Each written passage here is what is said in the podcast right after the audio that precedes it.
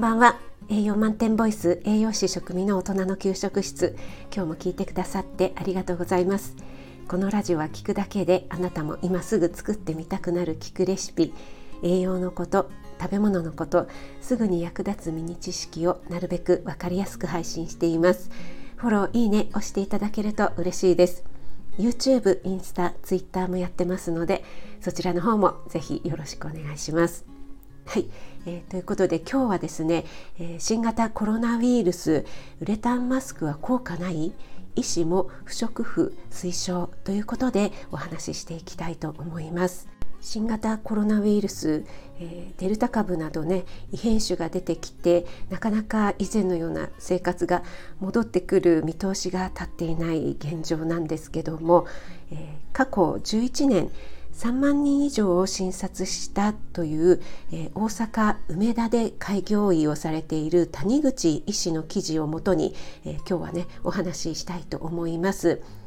谷口医師は収まらない感染拡大についてどうしても伝えたいことがあるということで語ってくれています。はい、私たち現在マスクをすることがね日常となっていますけどもこのマスクの効果っていうのはね実際どのくらいのものなのだろうかっていうことでねマスクの素材の種類によってどれくらい変わるのかっていうのがね私自身もなんとなくしか分かっていないところでした。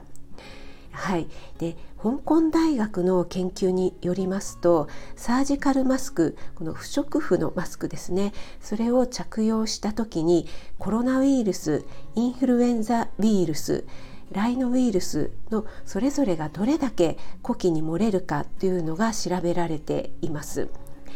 でこのライノウイルスっていうのは正式名称ヒトライノウイルスと言いまして、まあ、一般的な風邪の原因となる代表的なウイルスだそうなんですけどもね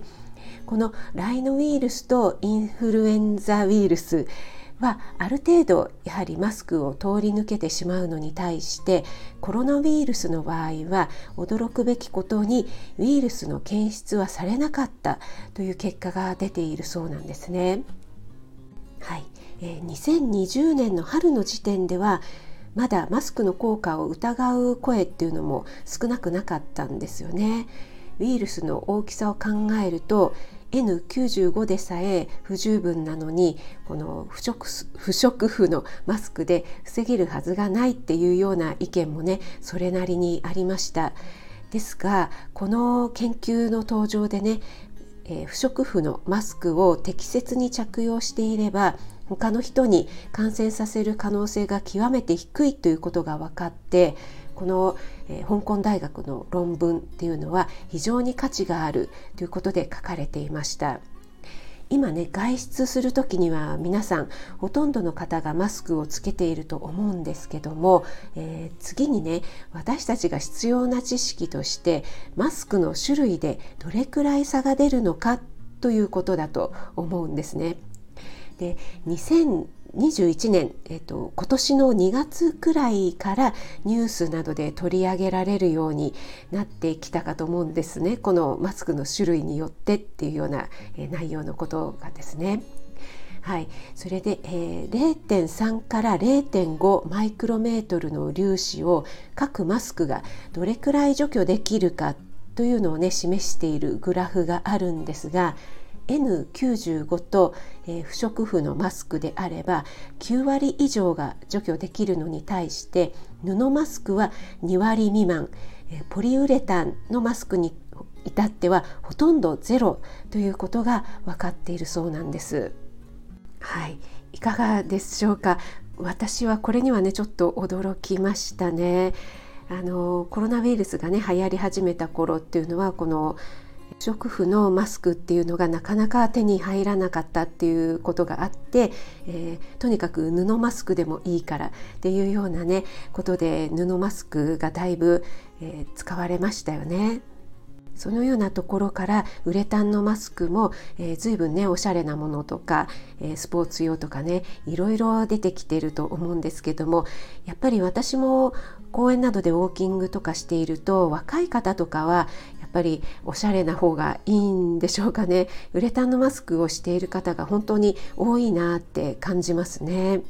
はい、そしてこの谷口医師の委員ではポリウレタンマスクや布マスクなどサージカルマスク以外のマスクを着用している患者さんにはそのままでは受付ができないことを説明してその場でサージカルマスクを1枚10円で買ってもらっているそうなんですね。でそのお金っていうのは慈善団体に募金しているそうです。で、えー、苦情ですねクレームなんかが来るかなと予想していたそうなんですけども今のところ全員が、えー、この委員の、ね、方針に理解してくれているということだそうです。えー、そしてねおそらくうまくいっている最大の理由っていうのが、えこの先生が先ほどの、えマスクの素材の種類によって、えそのどれぐらい除去できるかっていうのをねグラフにしたものを受付に提示掲示してあるからだということだそうです。やっぱりこれがね掲示してあると説得力はありますよね。はい、ちなみに患者さんのコロナ感染経路っていうのは家庭内を除くと飲食店の感染が最も多くて、えー、会食をしていない場合っていうのは、えー、ほぼ全てがえー、ウレタンマスクを使用しているということだそうです。はい、で発熱外来のね問診の時には感染経路を尋ねる時間っていうのはちょっと余裕がなかったりまたほとんどの患者さんが、えー、最初はね感染するようなところには行ってませんっていうふうに言うのでそれ以上深追いはしないということなんですけども報告書には、えー、深追いをしないので感染経路不明っていうふうに記載されているんですけども後日ね患者さんが回復してから改めて尋ねると、えー、外食しましたとか外出時にはウレタンマスクでしたっていうふうに答える方が非常に多いということでした。で基本に戻って適切なマスクの着用をもっと社会に強調するべきではないだろうか誰がその役割を担うべきなのかというともちろん我々医療従事者だということで、えー、この委員ではこれからも原則として来院者全員にサージカルマスク、えー、不織布のマスクを義務付けるということを続けていくつもりだということで書かれていました。はい。皆さんいかがでしたでしょうか？私もですね先日ちょっと用事があって新宿の某デパートに立ち寄ったんですけれどもその時もねマスクの着用っていうのはアナウンスとして随時流れていました、えー、以前はねマスクを着用